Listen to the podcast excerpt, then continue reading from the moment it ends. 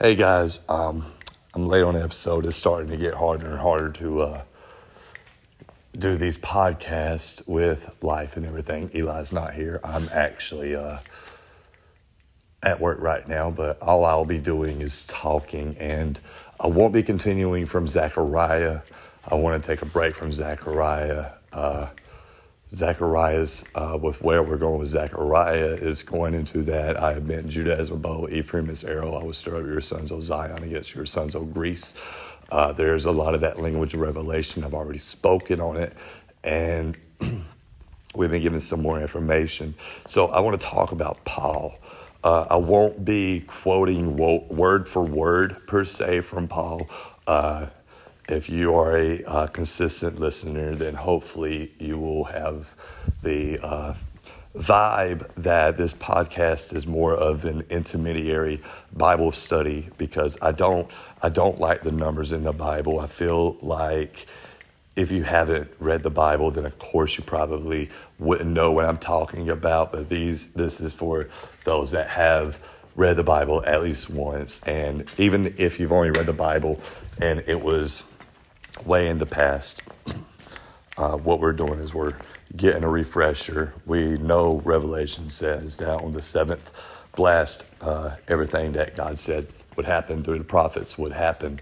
Uh, that is in Revelations. That's just a paraphrase of that verse. So, what we've done is started all the way from the prophets and then through the minor prophets, and we're on Zechariah. Still haven't pulled Daniel yet. We've got plenty of information about Constantine, the universal church, and the commandments, the false covenant on seven hills, linking that to Edom and Catholicism.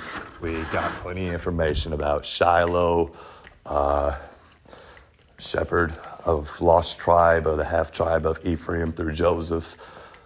Uh, we got the Assyrian uh, Ashur, the Antichrist, who the ships from Kittim will attack. And then he pays attention to those who forsake the covenant, who would be those who partake in the covenant given to Edom, uh, which will be through these signs and visions that Constantine the Great had had.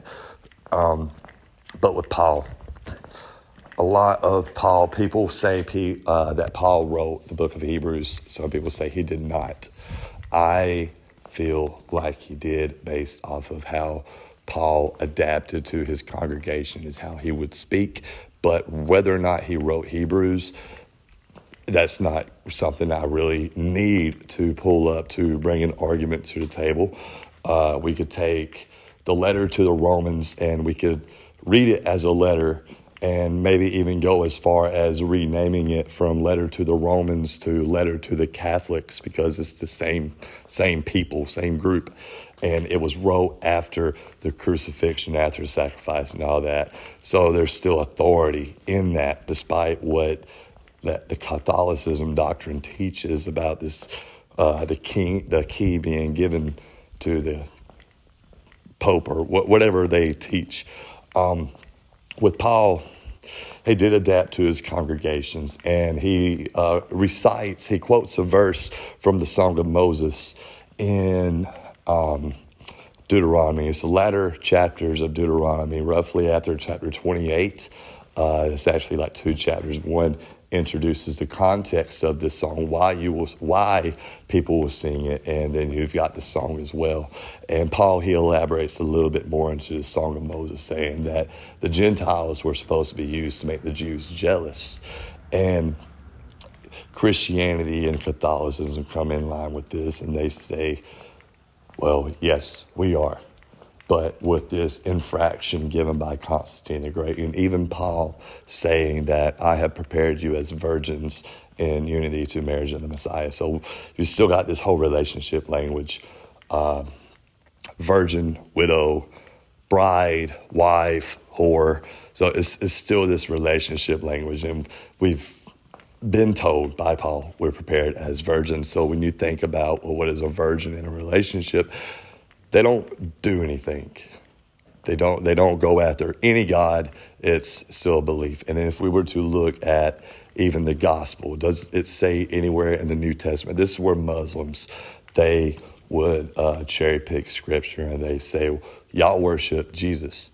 He never says to worship him. And I couldn't agree more. It doesn't say to worship Jesus because when you are the Messiah, whatever you want to call him, because you do have that first commandment have no other gods before me. And then you ask, well, how would you worship him?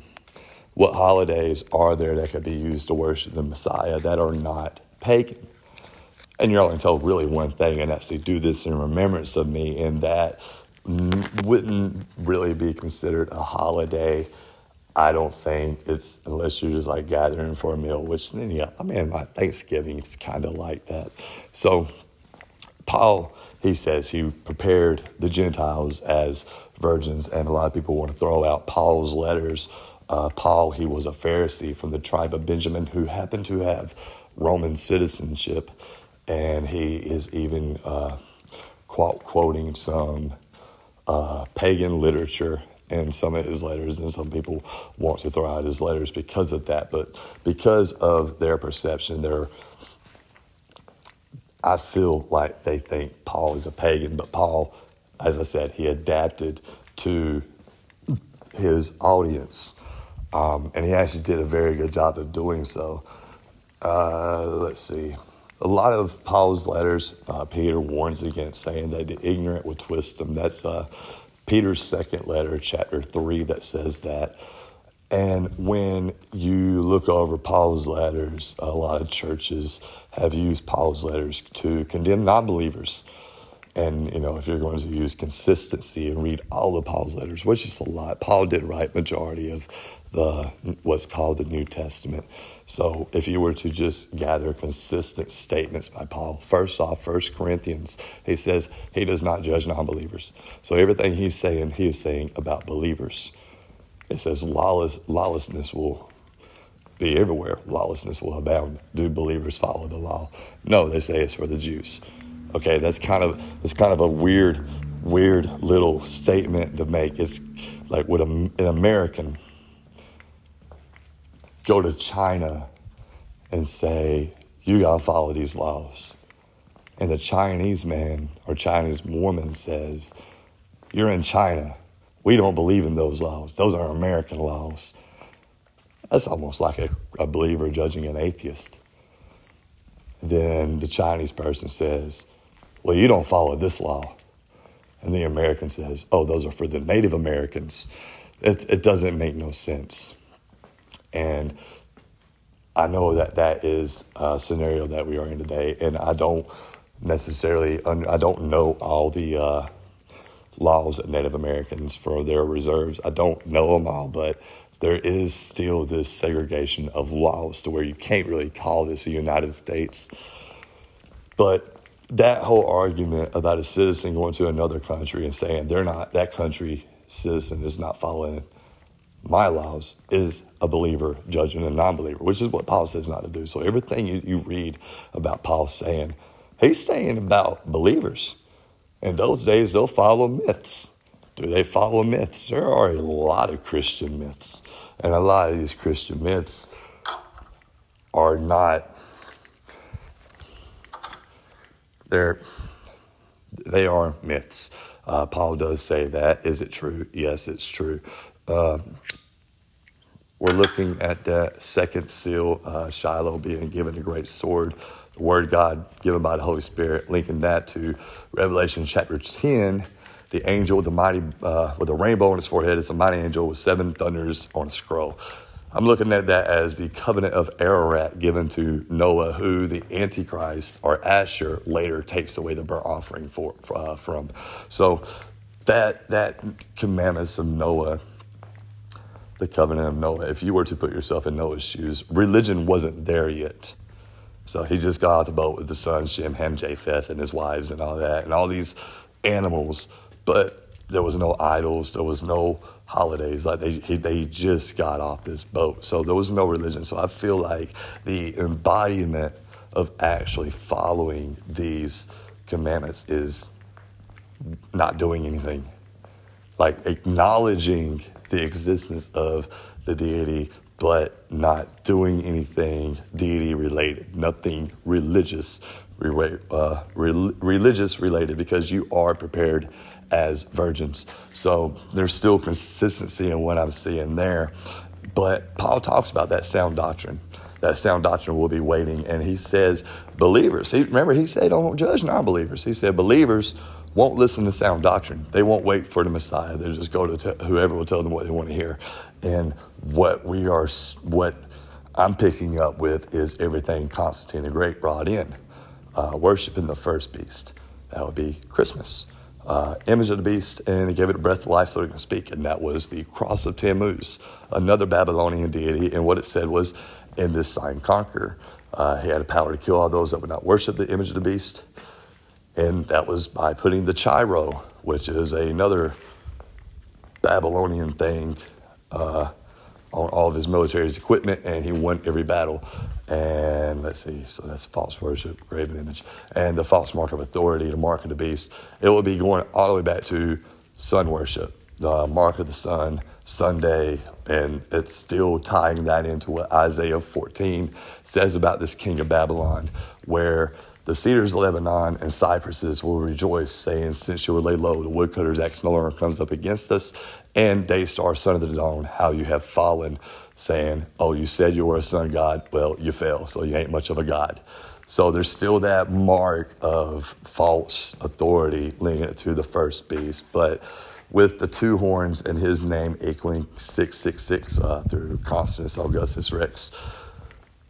This Asher individual, Paul speaks a little bit about this Asher individual, and he also mentions uh, the Great Rebellion. He says this Asher individual, he just says he won't show up until after the Great Rebellion. So with him not being on the scene, the only thing I can link this great rebellion being is dealing with Shiloh because he would be the next thing to happen in accordance to this seven sealed scroll.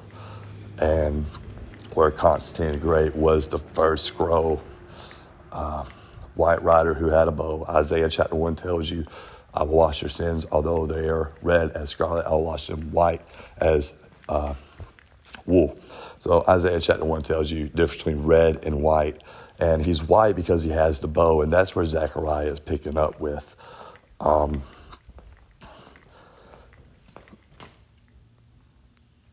with the uh, the living creature, the living creatures, still looking at the living creatures as uh, what would I would just simply call star dates uh, lion, bull, face of man, eagle in flight. We got the lion uh, during the star dates of the lion, Constantine Great. He had the bow. He inherited his father's crown when his father died during the star dates of Leo, the lion.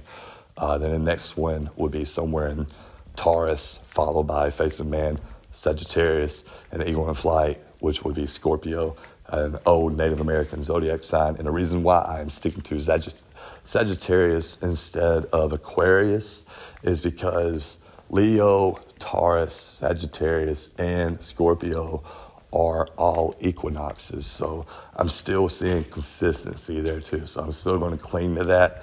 But I wanted to talk about Paul a little bit about, you know, some people do twist Paul. Some people want to throw him out. Some people want to take advantage.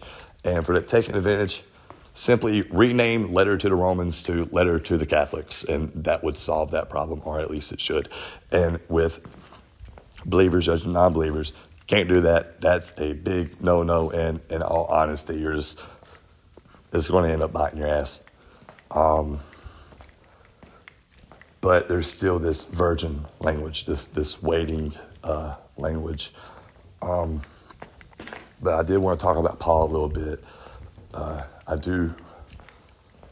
I don't know if I want to do an actual deep, uh, deep episode of Paul, but Paul, when you read Paul's letters, look for consistency.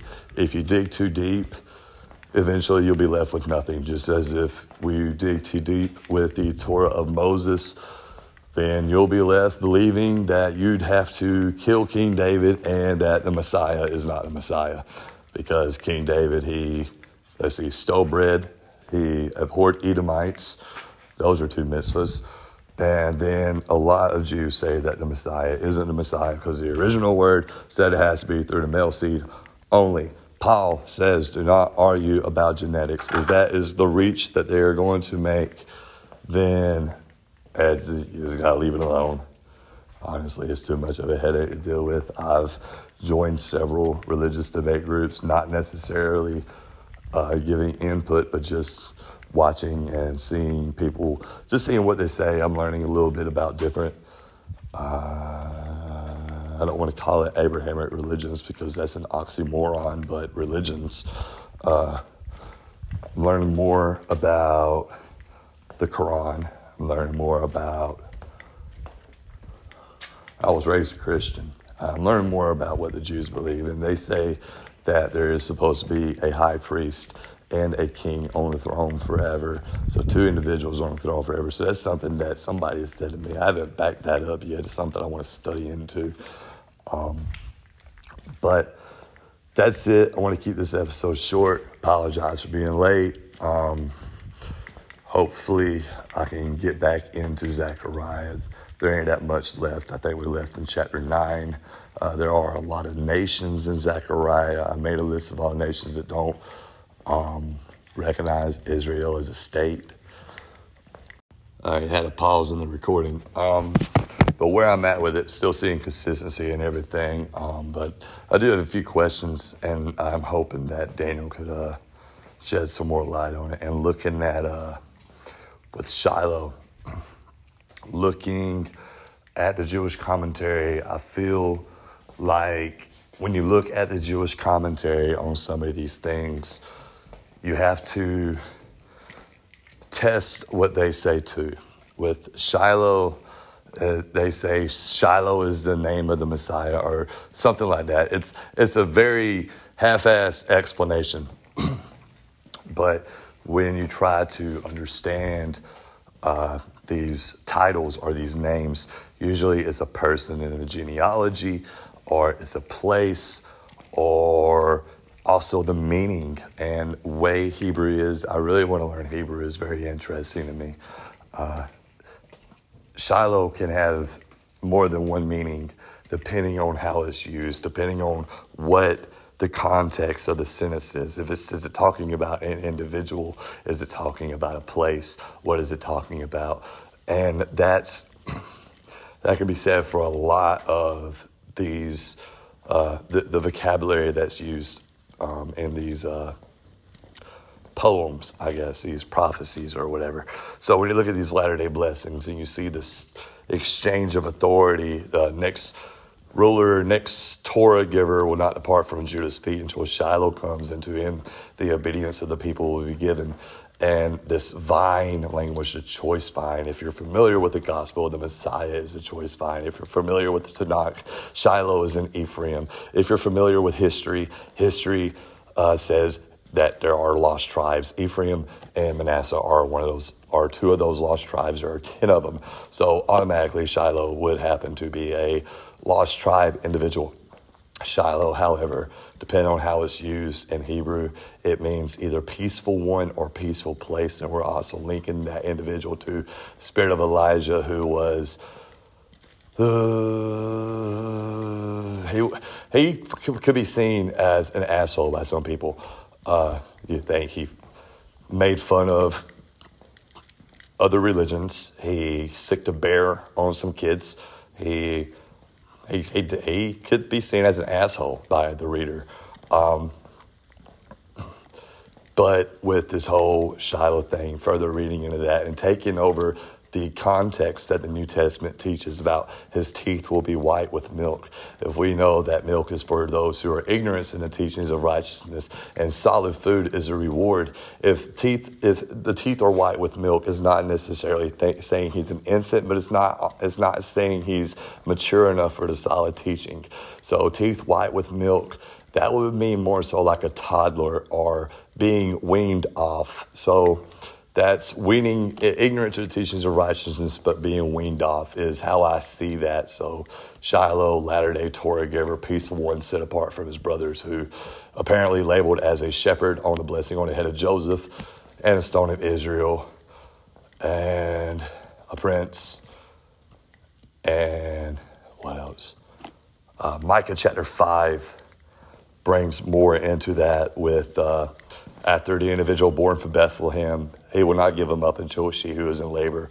And that individual that is in labor is actually a covenant of the lost tribes, Revelation chapter 12, um, who is about to be devoured by the dragon with seven heads. Now, Revelation, if you further read it in Revelation, getting past the uh, scroll and the trumpets, you're given a lot of detail about the current events of things. You're told that the sixth head is now, and this is where I'm leaning more towards that would be Emperor Domitian. I don't know if I said that right, but that sixth head that is now would be the Emperor of Rome at the time of the writing of Revelation, hence the word now. And you're told that seventh one is not, but he'll be a little while that first seal would be that seventh head getting the crown. And that vision of the dragon with seven heads about to devour that male child being born, given a rod of iron, which is a reward to the church of Thyatira, is being seen, it would seem to say devoured by Constantine the Great, but that that's obviously not the case. That would be more the kingdom or the practitioners of Constantine's uh, covenant would be the ones to devour Shiloh, which then goes back into where Paul pulls from the Torah of Moses and says, hey, he's going to make the Jews jealous with nation of fools, virgins, Gentiles. So it's not necessarily calling the Gentiles fools. It's just this uh, God can't deny him in a full sense of his heart. There is no God. So if there is a God, you had to find out how he'd work, and he wouldn't be able to deny himself. And that goes hand in hand with the uh, denying himself of the knowledge of the first seal. Um, but with with Zechariah, there are more nations. More nations. I'm not going to go to those yet. I got to go back to the prophets for those. I have to go back to the prophets for Isaiah chapter 63, I want to compare that chapter to the winepress chapter of Revelations because Edom is mentioned, and we're linking Edom to Rome, and Constantine the Great is the plug for that. Um, I don't want to make any promises about when I'm going to be doing an episode again. Maybe one, two, three weeks. Hopefully, not that long. Uh, it's getting to be a lot of information that I have to go back and reorganize uh, as I see it, telling a story, kind of, but um, and also I'm seeing it being a reflection of everything that happened in the New Testament because you have a, I think it's Isaiah 63 as well. Says, I have a sacrifice prepared in Bozrah. So I really need time. I need a, I need a break, honestly. I need a break from this stuff. But that's going to be it for this episode. Might be getting back next weekend. Don't want to make any promises. Later.